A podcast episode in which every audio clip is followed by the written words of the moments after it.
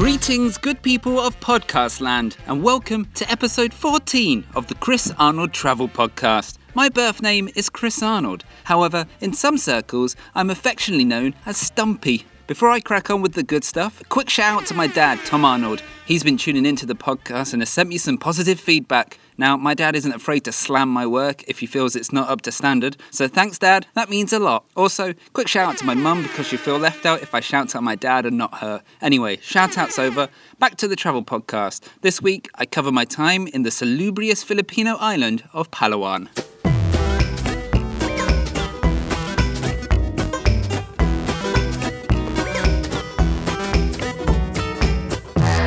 Looking at a map of the Philippines, the island of Palawan slightly resembles a child left out of playtime. Such is its remote location way west of the rest of the country, and it certainly has a different vibe compared to the other places we've visited. The landscape richer, the people friendlier, and the rum cheaper. We landed in Puerto Princesa, the island's capital, and only had a day there, so we headed straight off for a session of firefly watching down on the Iwahig River. Having only previously witnessed fireflies in Disney films, I was keen to see these bad boys up close and personal, and the experience certainly didn't disappoint. You jump on a little canoe in the pitch black and paddle down the river with a guide in tow.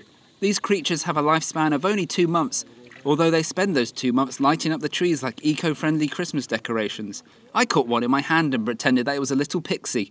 I'm 28 years old. From Puerto Princesa, our mission was to travel northwards with the end goal of reaching El Nido, I was immediately a fan of El Nido, even before I'd found anything out about the place. I think it's because El Nido sounds like a Mexican wrestler whose name should always be whispered and then succeeded by a minor guitar chord. Let's give it a go. El Nido. Yep, works an absolute treat.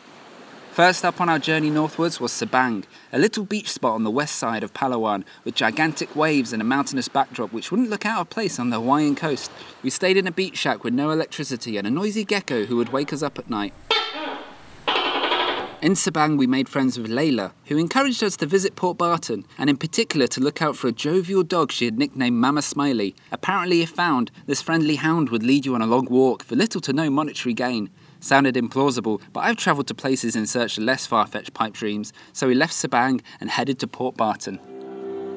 Arriving in Port Barton, we almost immediately fell in love with the place, and much like my fat back, that love grew even greater over time. Fat back, fat back. We stayed in a family run hostel called Hashtag, the lady in charge there going by the name of Girly. That's funny, I thought to myself. A lady called Girly? What's next? A boy called Manny? And then I remembered that I had actually met a boy called Manny, so maybe it's not that funny at all.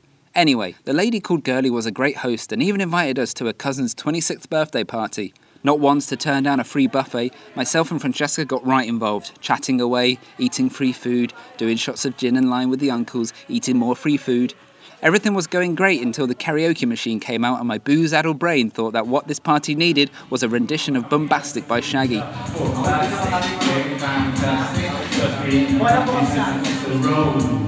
I haven't seen a room empty that fast since, well, the last time I did karaoke.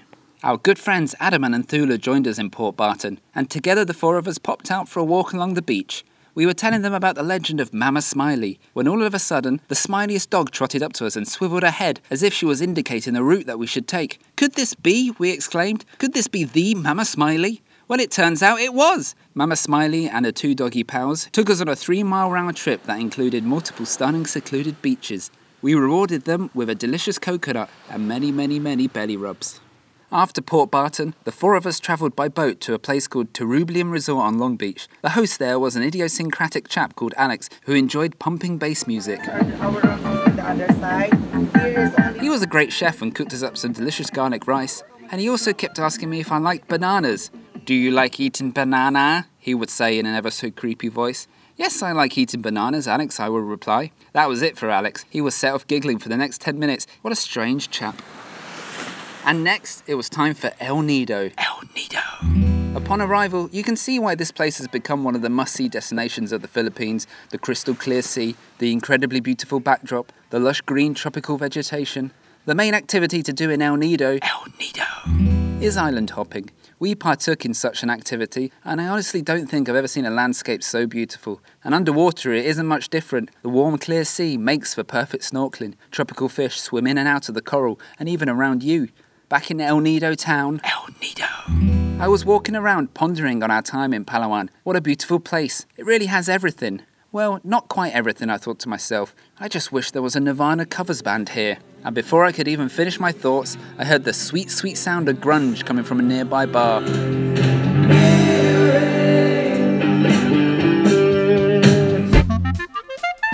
Well played, Palawan. Well played.